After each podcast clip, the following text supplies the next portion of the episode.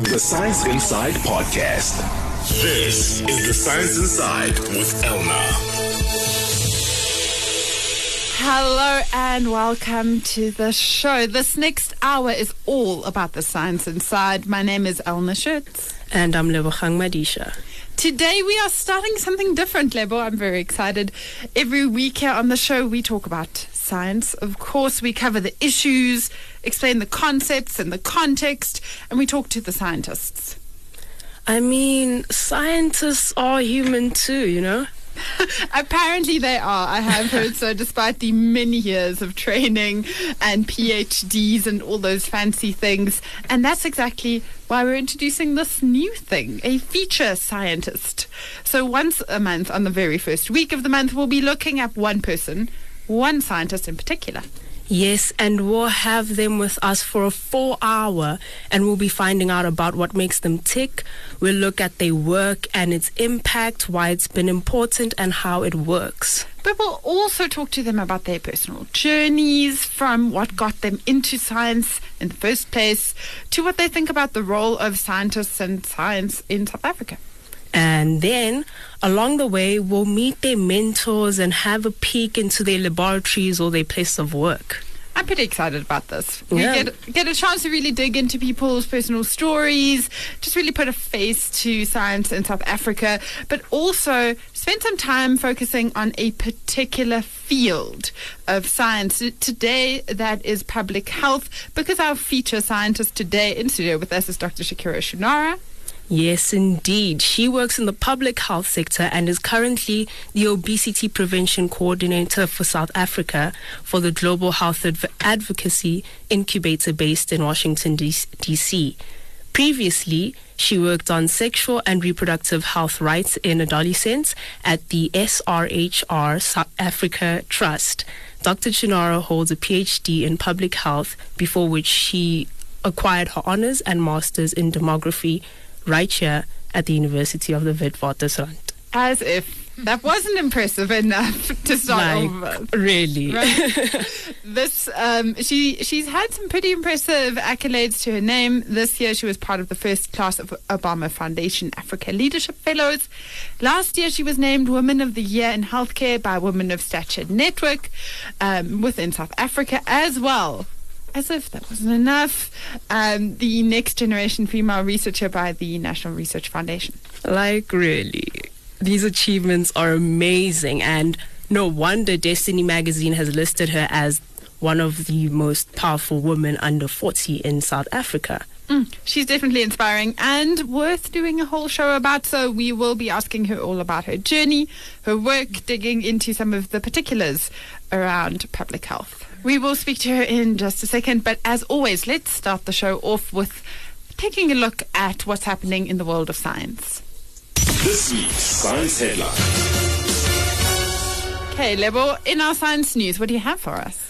Okay, today we're going to talk about the Department of Science and Technology, DST, working together with the South African Agency for Science and Technology Adva- Advancement, celebrating the annual National Science Week at various facilities across the country. And one of them was at the Johannesburg Zoo, which hosted about 480 learners from different schools in Gauteng. This was aimed at educating them about animals and the environment. Now, the aim for this was also to get uh, children to be more interested in science and more scientific career fields. Always good. Yeah, and we're going to have Bridget Leperi explain that a little bit more for us. Johannesburg City Parks and Zoo are the custodians of nature conservation and environmental health, and they seem to be doing a very good job judging from the various conservation programs currently underway. The programs have a breeding and research division to ascertain that they add to the body of knowledge in securing the survival of various animal species.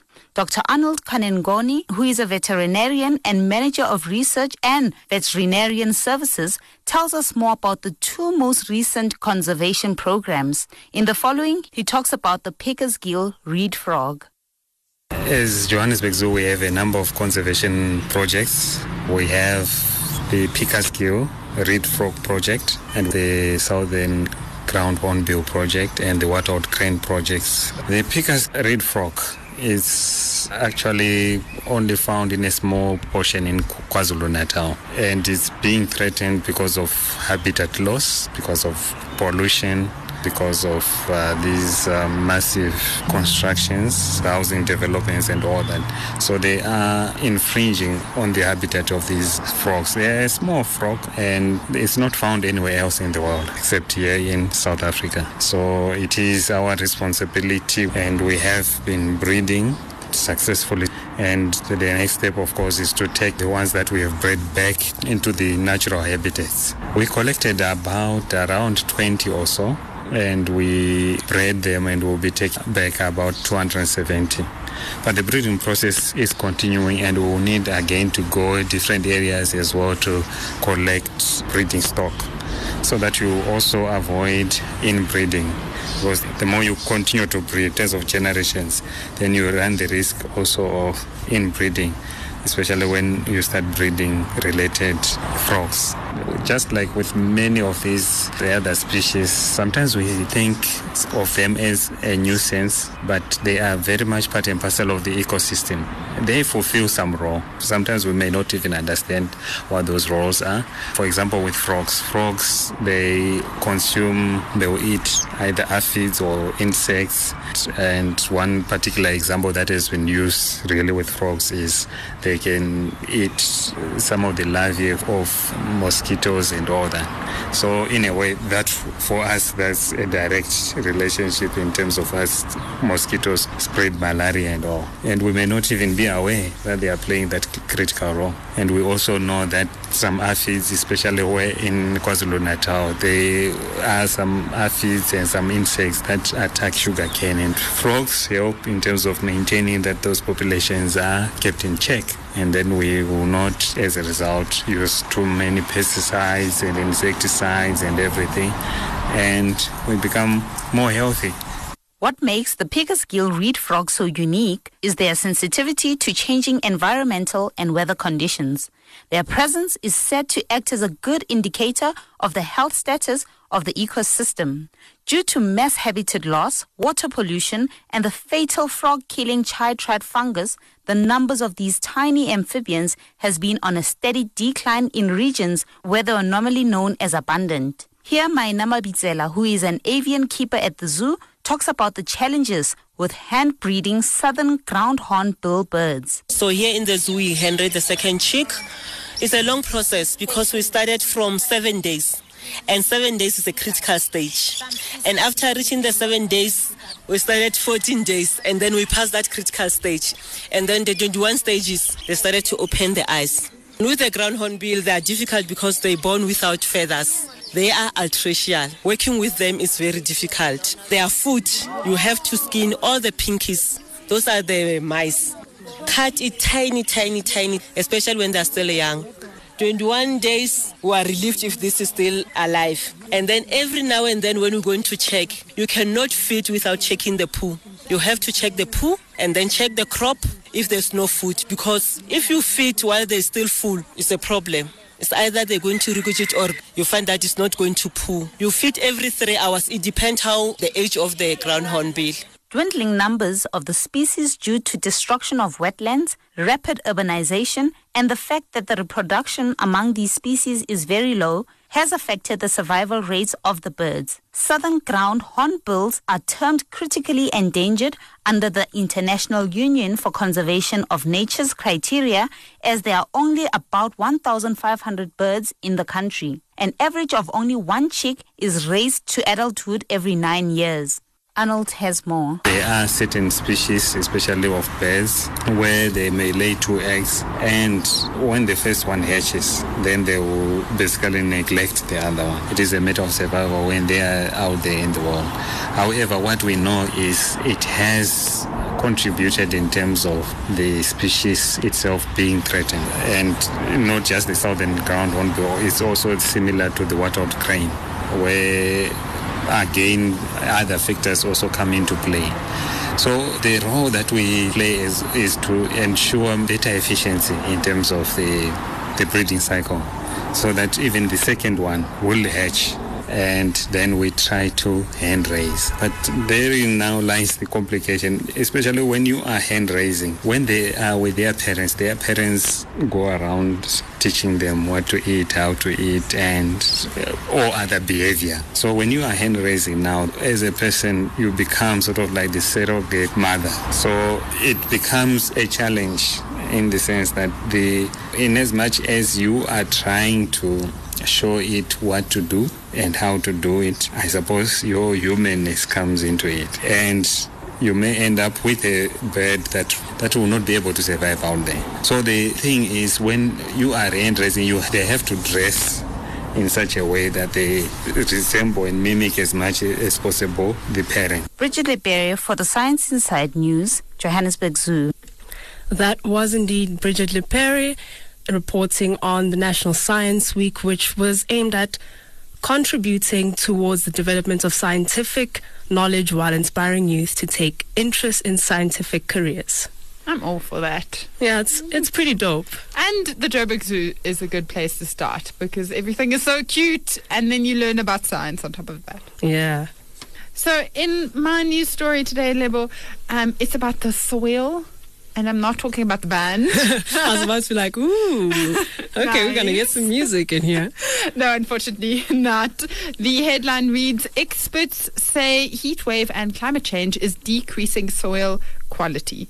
The lead author on this paper from Manchester School of Earth and Environmental Sciences, Dr. Franciska de Vries, says soil, so the earth, um, the actual soil, has highly diverse bacterial communities that are crucial for soil to function as it should. So she and her team have realized that this recent heat wave that has been happening in the UK and in Europe and droughts could be having a much deeper and m- a, a more negative effect on soil than they initially thought. I mean, not to take away from the seriousness of the situation, but what makes this study so different? Because haven't Earth and environmental, environmental rather researchers studied the relationship between climate change and soil before? Uh, yes, because there there has been a particular focus on this, of course, because the soil isn't just important for your little your little daisy in the backyard. It's of course around agriculture and um, and animals. It is quite important. But unlike previous studies, this particular one takes a comprehensive approach to studying soil ecosystems. So it's looking at a multitude of factors um, that that relate to the interactions between different microbial organisms in the soil, not just the soil itself. So they've realized that there could be a widespread implication um, for plants and other vegetation, which in turn may impact the entire ecosystem. So the researchers are saying that soil in the UK may not be as tough as they imagined previously. Apparently, organisms in soil are highly diverse and responsible not only for producing the nutrients needed to grow and sustain crops, which is the obvious obvious one, right? Yeah. But it aids in other things like filtering water, anchoring plants, and regulating greenhouse gas emissions. For an, just to make an example, carbon and nitrogen move through ecosystems via individual chemical cycles, but these cycles are tightly linked, meaning that ecological variables like for instance, soil temperature and soil water content, as well as agricultural practices like fertilization and tilling, can affect both those things. Thus, land managers stand to benefit if they are thinking about solutions that address not just carbon or nitrogen, but both those things at the same time. Okay. So, how these soil networks respond to such disturbances has been quite a mystery until now. And by studying how microbial organisms react to severe drought, the insights provide a better understanding of how these underground soil networks respond to these disturbances. Wow, that is rather deep. Okay. So, what did they discover?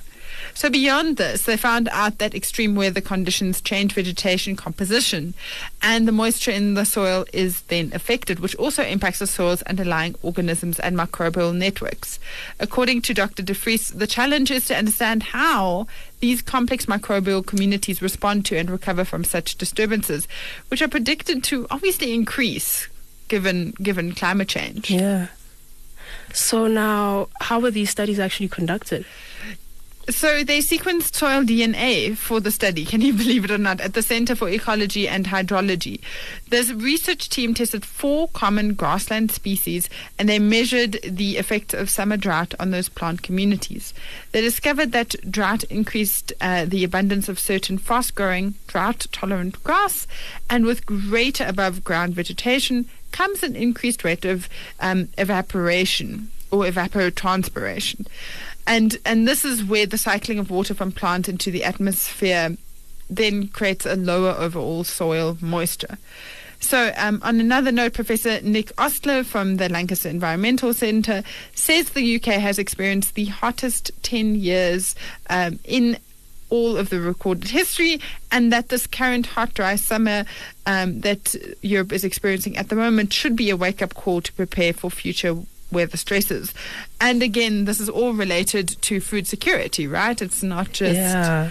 scientists playing in the dirt. If our soil isn't able to handle these disturbances, then then food gets affected. So I would love to know if this has been studied similarly in South Africa. And also, like, how long until we feel the real effects? Because now it's the same chat with climate change. You just tell people climate change, and they're like, oh, okay, yeah, we know this is happening, but when are we going to start feeling these impacts that wake us up for real? I mean, it would be sad that we're going to wake up pretty late in the process, but when are these things going to kick in? Yo, I hear you, but I don't think I agree because I think we've seen plenty of things that should wake us up. The Cape Town water crisis, the um, the plastic crisis in the oceans. You can Google that stuff within seconds. The change, Yeah. the change in heat waves, and even in cold fronts, the increased amount of people who've died because of weather weather changes. And yet we sit. These are very obvious changes. These are things that have been predicted for several years, and yet we sit and we go, "Yo, it's hot here." like, That's the best you've got. Like, yo, dude, it's, it's hot now, eh? Yeah, like oh, it wasn't like this last year. It feels hotter. Well, Hmm. that's kind of what global warming means. I'm just wondering, when is it going to click? When is it just going to hit us like, okay, guys, we're killing ourselves faster than we should be? Because climate change is a thing that's supposed to happen. We're just accelerating it. So when is it going to hit us that we should probably slow down this rate? I think if you really need something as clear as the water not coming out of your particular tap, then you're doing something wrong. Yeah, no. If, and and that's why I'm so concerned when people talk about Cape Town like it's a different planet. Do you not think? Do you not think that that could happen to Cape your Town low key acts like it is a different planet. so I don't know, eh? that doesn't that doesn't help. But I think these kind of studies just show you again that w- these things are always linked. It's always going to come back. We can't look at something like climate change and think, oh, it's going to affect someone else because Yeah. it's not going to. It's going to affect all of us. That was quite a negative, quite a negative note to end on. So let's quickly jump ahead to something slightly more positive. Today on the show, we are um, looking at a particular scientist. It's our feature scientist week in the month, and we're talking to, to Dr. Shakira Choonara. So today we start a new tradition on the show. Once a month, we spend the majority of the show with just one scientist that is doing exceptionally in their field, and we dig into their work as well as their personal journey. Yes, today on our show for August feature scientist, we have Dr. Shakira Choonara. Her field is public health. Her medical science meets, where medical science rather, meets practical implementation. She's currently with the Global Health Advocacy Incubator as the obesity prevention coordinator for South Africa. Previously, she worked on sexual and reproductive health rights in adolescents at the SRHR Africa Trust.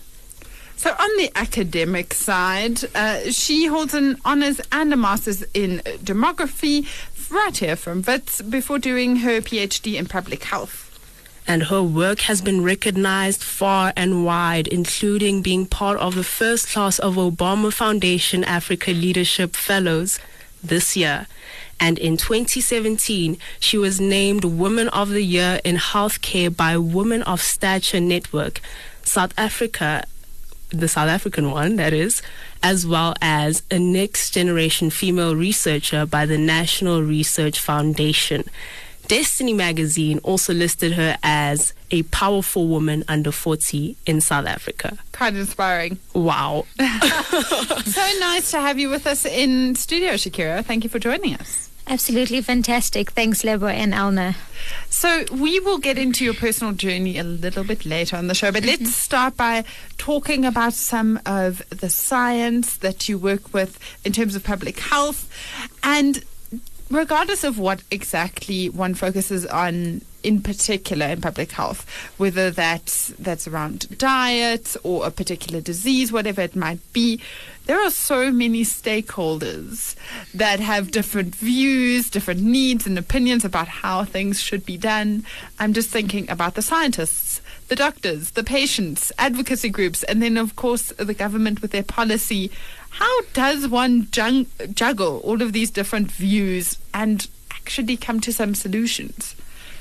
I mean, I think that's quite a tough question, and you've pinned down all the right stakeholders. So, um, and and it's something I've picked up being on the academic side, but also in the advocacy side, is how fragmented everything is.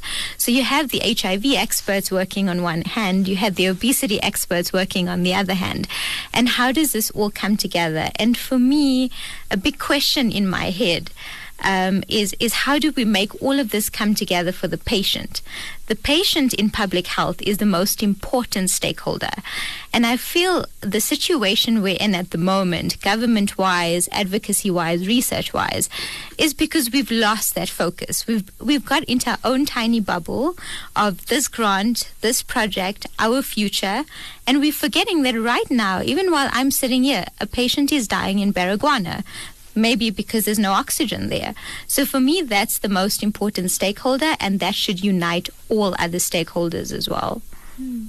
That makes a lot of sense, and I can get that between all that red tape and different views, and also often uh, sort of long running arguments between particular stakeholders. As you say, the most important part, what actually happens to that granny or to that mom in in wherever whichever public hospital it can it can get lost in the in the cracks. I want to ask you though particularly about the role of scientific research within public health. Because how important how important of a role does it actually end up playing um, this this available research in South Africa? Is it just in terms of of advocacy and um, and changing people's habits, or does the real research determine what happens? Well, in theory, it's supposed to. And more recently, so when I started this new job in obesity prevention at the incubator, I went for training in DC. And I was absolutely blown away because that's when I started seeing it come together. So the incubator has worked on tobacco uh, prevention for over 22 years. So the sin taxes that you see, the cigarette warning labels that you see, uh, they've been behind that. But how have they done that? They've based it on scientific evidence. So the research is critical because even before you advocate, you need to know what exactly are you advocating for. When you go to the policymaker, you've got to have specific asks, you've got to have specific data. You can't just go to the policymaker and say, hey, you know, let's do this.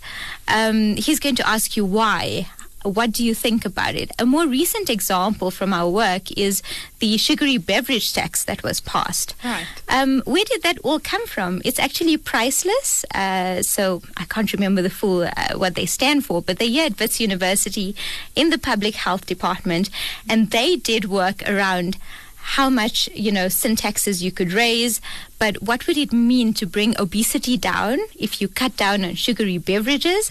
And they took this information together with the advocates to the policymakers to actually pass the sugary drinks tax. So yes research is very critical and it is being used at the moment.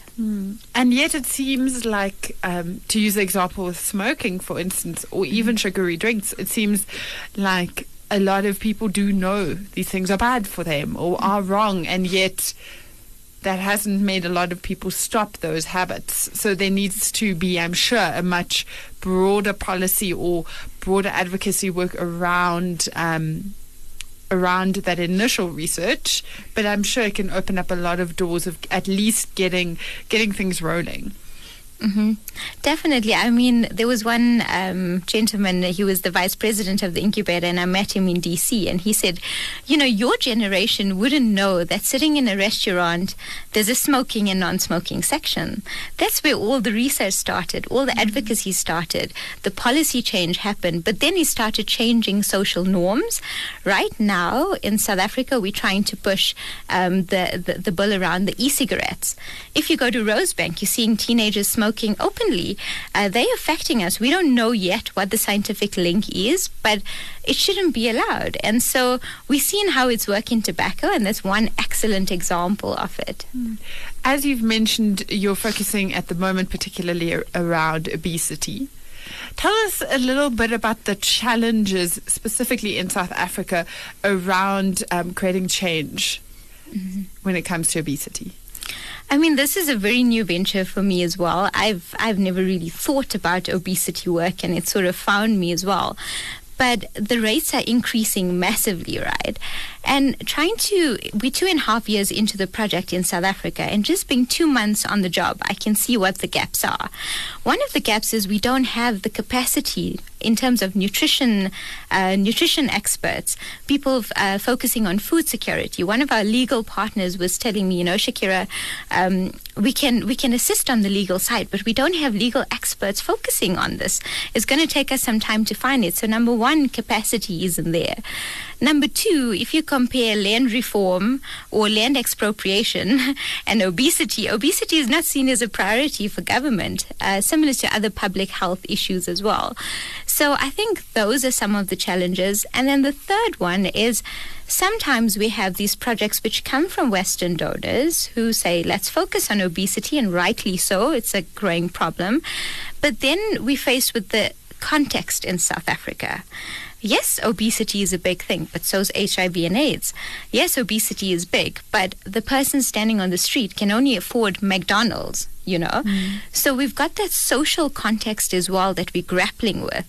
And a lot of or lack of government focus on this. So they've got an obesity strategy which is in place. But other than the strategy, what has happened? So those are some of the complexities we're dealing with.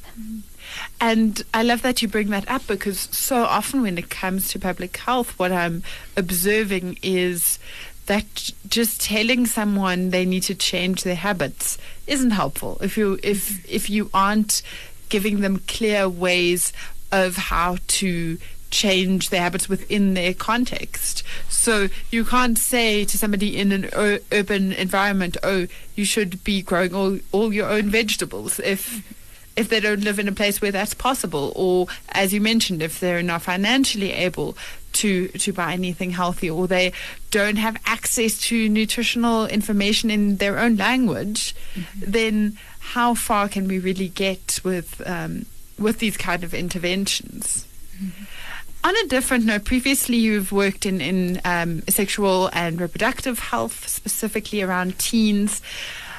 How is is that very, very particular when it comes to working around public health issues, specifically for a younger a younger population? Firstly, I have to say it's very fun and it's very cool. uh, working with young people on the continent was was energizing, and a shout out to all of them. Um, I think what's happened over time, and you know, specifically focusing on HIVs, we've got this sort of lethargy of we know the problems, but we still haven't cracked the code. And it's the same with young people, really. I go back to the same thing that we also look at, at young people as patients. Um, and, and considering how do we crack that patient code, which is still a problem. But young people specifically, and I have a few good lessons to share with uh, with you, is just give them a chance ask them, what do you want with your healthcare? And you'll be surprised at the answers that you will get, the innovation that you will get, the, the dynamism that will come as well. And another issue is resources. So we rolled out last year the Her Voice Fund project. And that project aimed to, so it was after consultations with young people. And young people said, look, it's only very senior professors who have access to resources. Or it's very, um, you know, it's very senior project managers who have access to resources. But if we had access to resources, we can run projects around our healthcare. And so we rolled out this program. It's a pilot program, and young people have access to 2,000 US dollars. And they're rolling out community based projects on HIV, cracking the code on, on what health they want and how they want and the policies they want to influence. So, again, give them a chance and tailor your programs to them by including them. Mm-hmm. What I love about that is how local it is. That that they are influencing their actual community. They already have a certain place. They, you know, probably the uncles and the aunts around them know them. So, you know, the other the other teenagers or kids know them. So I could imagine that having quite a strong, deep impact in their local in their local community. I'm so interested um, in the fact that, that your background academically is um, is in demographics. Uh, so looking at specific statistical things around a population, whether that might be income or births and deaths, that must influence your work when it comes to public health. Well, it's quite an interesting story of how I got into demography. I had to um, start earning some money, basically. I was a very poor student. And uh, demography, as many people don't know, and you don't grow up be- dreaming of being a demographer, it's a scarce skill in South Africa and in Africa as well. And it's extremely well paying. Uh, but that aside, it was fascinating to learn that the people who do your census, um, every part of our life is affected by data. How many listeners do you have on the show, you know? Um, and so, similarly, demography in public health really gave me that cutting edge because besides just understanding public health issues, I'm able to say, you know, what's the Ebola uh, prevalence? What's going on? What's the HIV prevalence? Adding that numerical uh, thinking to it, that quantitative skill, which is essential as well. Now, after after you finished your honors um, and your masters in, in demography, you you progressed to your PhD, which focused on financial management at a district health level in South Africa within the public health degree. What a great topic! What a great uh, you know area of study. What did you find out about how this financial management actually influences the medical realities of ordinary South Africans? I'm glad you think it's interesting because my supervisor told me last year, Shakira, when you came with me to, with that topic, I was like, oh my God, this is so boring. um, but jokes aside, you know, I think that there's been so much of focus on the supply side of the health system. So the nurses, the doctors, but you're not focusing like any organization, you need human resources, you need procurement, you need financial management. And that was my focus because I plan to be the Minister of Health one day. So to try and understand the whole system. And I think one of my participants put it very well to me. I can't remember everything right now, but you know, she said there's no such thing as financial management in the public health system. The money is imaginary. No one knows where it is. No one knows what it's being spent on. And I hate to say, this was the excuse for Ed- Esidimeni. They moved the patients because they said you know, they didn't have the resources. We're seeing the drug stockouts because they said they didn't have the resources. And the PhD really showed me is that, you know, the, the simple debit and credits are not there. There's so many layers to the health system that somewhere this money is getting lost and it's not accounted for. And for me, that's a big, big issue in our system. Mm.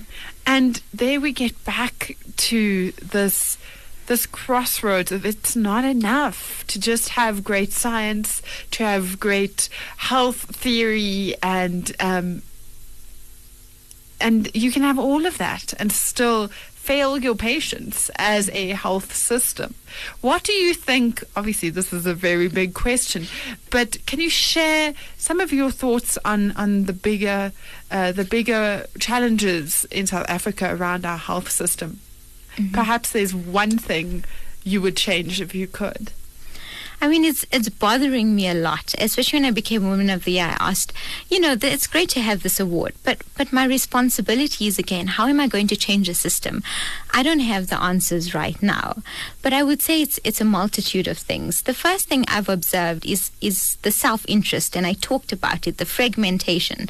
At some point, we all have to come together, experts, advocacy, government, everyone, and say, It's simple. What are the problems in the system and how we're going to fix them? Let's move away from this big NHI bill and everything else. Let, there's a crisis in the system. And for me, that's the big issue at the moment. And so I'm trying to engage different stakeholders and saying, what can we do about this crisis? I don't know yet, uh, but I hope that this will progress in some way. And hopefully, the next time we speak, there won't be a crisis. Hopefully. We've been speaking to Dr. Shakira Choonara about public health. Hopefully, one day she'll be our health minister who knows? It sounds like you really you are not just informed but but passionate. So a little bit later in the show we'll be digging deeper into her personal journey that brought her to this point um, in her career but also um, in in her role as as a science advocate and a public health advocate. But if you really want to know about someone it's good to not only hear from them, right? True, and that's why we got someone else who knows her a little bit better to talk to us. And this person is Glory, Glory, sorry, uh, Mahali, Mah. Yes, I can't say the surname very well. Mwakahali. There, there we go. Who has worked with Shakira, and this is what she had to say about her.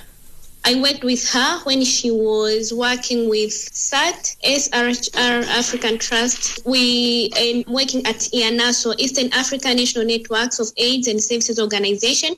We worked together on the project called Her Voice Fund, is when we met since January 2018. And since there is when I get to know Shakira. What I can say, Shakira, for the short period of time I have worked with, uh, she's, I can see she, she is a woman who is very determined, who is passionate on what she is doing, especially on the youth. She is an activist on healthy issues but mostly she's she's a person who you can easily work with, who you can easily ask anything you want. She's helpful.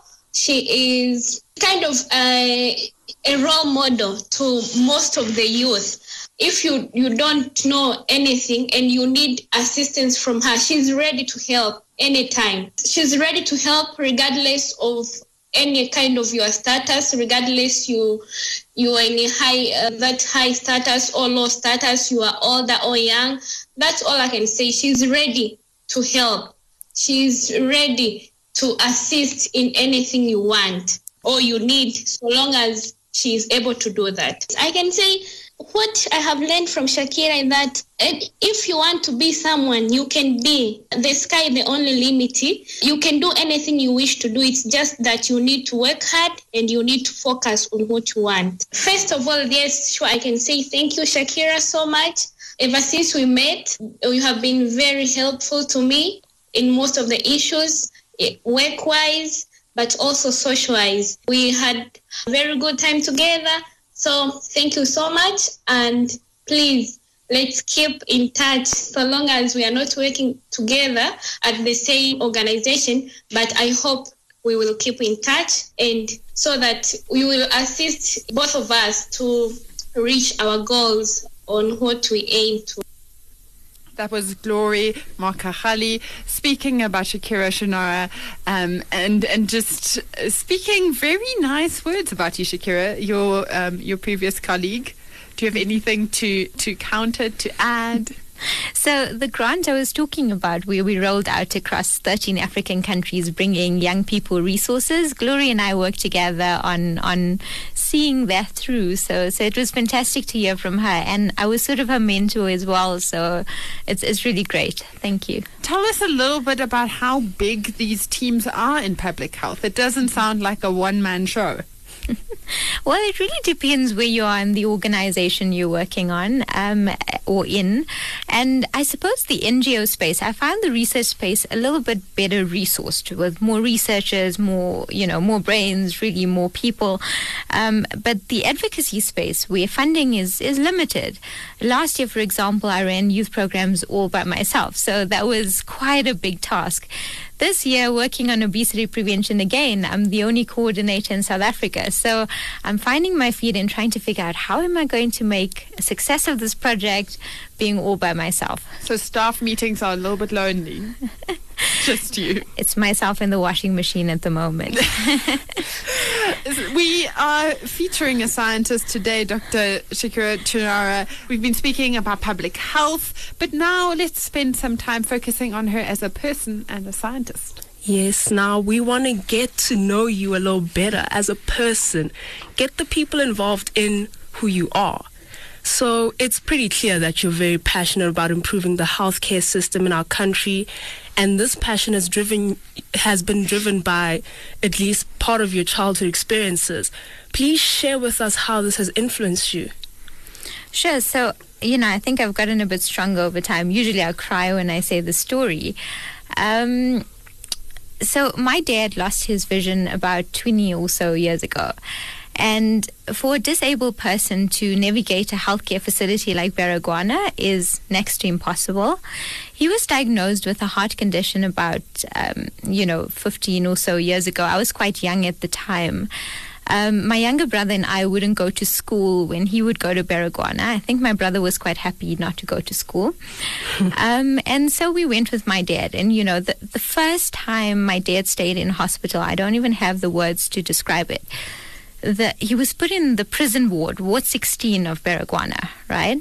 Because they had no beds. Um, he was also put on a bed uh, that had linen which was urinated on. And that night we left my dad, and I thought to myself, is he even going to be okay? Then you also see that the nurses are not really in tune with the patient, far more a patient who's disabled. You then see the regular, you know, the bathrooms which are in a terrible state. Um, you see the you, you see the healthcare facility at, at first hand.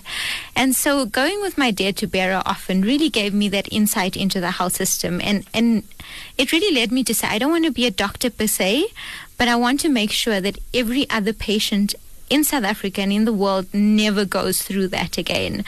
And then a couple of years ago, you know, my grand couldn't afford medical aid as well, and she she was taken to Leratong Hospital. Again, there were no beds. You'd get into a room where there were so many patients either on one bed, on the floor. It was a Saturday night in Leratong. There's my grand, my heart's, you know, you, you're seeing patients come in with, with glass in their head and you realize what the healthcare facility looks like. It wasn't even clean the next day. My grand unfortunately passed away because the hospital didn't have oxygen. Um, and, and so for me, those are two key moments that I've never really spoken about, but which I started to reflect a, a lot about after getting all the accolades last year to say, why am I in this this, you know? And for me, I keep reminding myself sometimes um, I may get in trouble with Department of Health. Sometimes I go to healthcare facilities just to see what's going on there. How long are the patients waiting, you know? Mm. My own sort of research or observation. Because I think it brings me back to the ground to say, yes, your projects are important and the fame's important and it's fantastic, but what's really happening and ground yourself and how do you go back there? Wow. That is quite a deep rooted story. I can understand why this passion practically oozes out of you as you speak. And obviously, it's showing in all the things that you've achieved. So, how old were you when you realized that, you know what, this is what I want to do? I want to fix this healthcare system? You know, I think it's not even just the healthcare system. I don't know how to explain it, or I'm not sure if other people feel the same way, but I know that when um, growing up, I would read about South Africa's democracy and I would read about how much we've achieved as well. Um, I always had this feeling to to make a better South Africa, to contribute to a better South Africa. And so the one moment that stands out in, in, in my in my head is when I was in grade four. It was my birthday, and we sang, and it was my cake, and the teacher asked, um, you know, Shakira, what what's your wish? And I said I wish to be the president of South Africa. So hopefully the future minister of health and then the president. But wow. that was great for and everybody really really laughed at me. But my dream is just to make this country better not only the healthcare system. Wow like that is amazing. And i i am totally behind you with this whole dream. I will back you all the way. And another thing that you also fit, you had to uh, be exposed to as you were working in the health sector was uh, the vulnerability of women and girls. And in your field of work, you've dealt with cases where young girls were forced into marriage and exposed to violence. Now, what insight did you gain from dealing with young girls in these situations?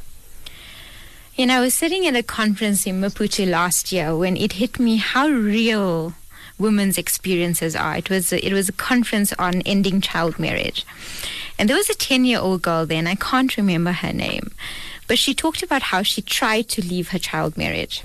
And her parents wouldn't let her because if you leave the child marriage, you're either divorced or you have the stigma. But also, the parents don't want to give the you know the money back that they had for the bride, etc. Eventually, she managed to leave her husband. Um, actually, the first time she tried to leave her husband, someone offered her an education, um, and she tried to go to school. And when she came home, he beat her up so badly. The second time, she just left him and she ran and ran and ran. And she ended up at a healthcare facility um, in Mozambique where. Um, where no one could, where there were no beds, the, the infrastructure was really bad, etc. And that night, she didn't know where to go. There was no social workers. The healthcare workers didn't help her. So she even told the story of how she took the clothes off her back and she made a, a, a pillow and she slept outside this health facility for three weeks until oh, someone found her. And this is a 10 year old. I mean, I thought to myself, if this happened to me and you know, I'm in my 20s, how would I feel? But a 10 year old, and I went home that night and I cried because that story made me realize this is Africa, this is what's happening, and it shouldn't be happening. Indeed, it really is happening around the world. It is a real problem, a crisis that I think we're not too sure how to tackle. We're very aware of it. But now, integrating this into the healthcare system, how does that happen? Because it's so isolated on its own as an issue. So now, when you look at this issue, how would you integrate it into healthcare, healthcare in general? I mean, there's so many issues linked to women and girls. The biggest one is contraception. And I think we're very fortunate in South Africa.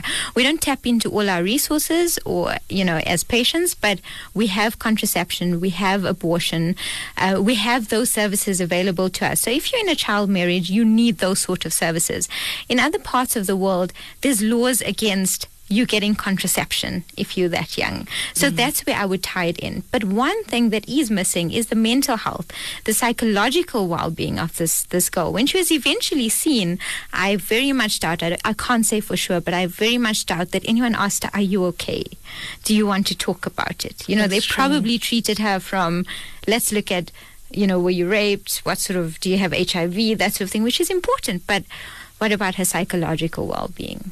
And that is definitely something that people don't pay attention to a lot of the time. And now, as a as a figure that people look up to at this point, what do you have to say? What words of wisdom can you say to our listeners out there who want to achieve as much as you have someday in their lives? I mean, I think I've, I'll achieve when I see the health system crisis sorted out. But I was at a, a, a Bachelor of Health Sciences lecture the other day about a career session, and I was so disappointed to see that all people care about is jobs. And yes, you don't blame people because we socialize that way. You, what's your job? What's going to be your income? What's your eight to five? But let's face it, that's not going to change the world. Mm. The question you have to ask yourself is what is my dream? What is my purpose? And how am I going to change the world? And believe that you can do it. If you think about the eight to five, you know, you're going to live your life. You may get rich. You may be miserable. I don't know. But you're not going to change the world. That is true. that is definitely true. And if you do what you love, there's always someone out there who likes that thing too. So you'll have you'll have some sort of fan base around you as well. So that's definitely something that people should do. Today on the show, we've been having an incredible convers- uh, conversation with Dr. Shakira Choonara. Thank you so much for being on the show with us. I always love being on radio and TV. In fact, my dream is to be on Isidingo if things don't work out. Maybe they need some public health advice. Who knows? You can be you can be the first world's first public health slash soap opera. It's possible. Who knows? Maybe there's a job out there for you somewhere. But I I think you're doing pretty well where you are. uh, we've been speaking to her for the whole um, for the whole hour. It's been a really good conversation. We'll have another feature scientist in one month's time. We have a big team behind the scenes. Specifically, our production is by Bridget Lepere, uh, Gloria Mabuza, and Harmony Molefe. You've been listening to myself, um, Elna Schutz, and Debochang Madisha. The Science Inside is produced by the Wits Radio Academy, funded in part by the South African Department of Science and Technology. Join us again next week. The Science Inside Podcast.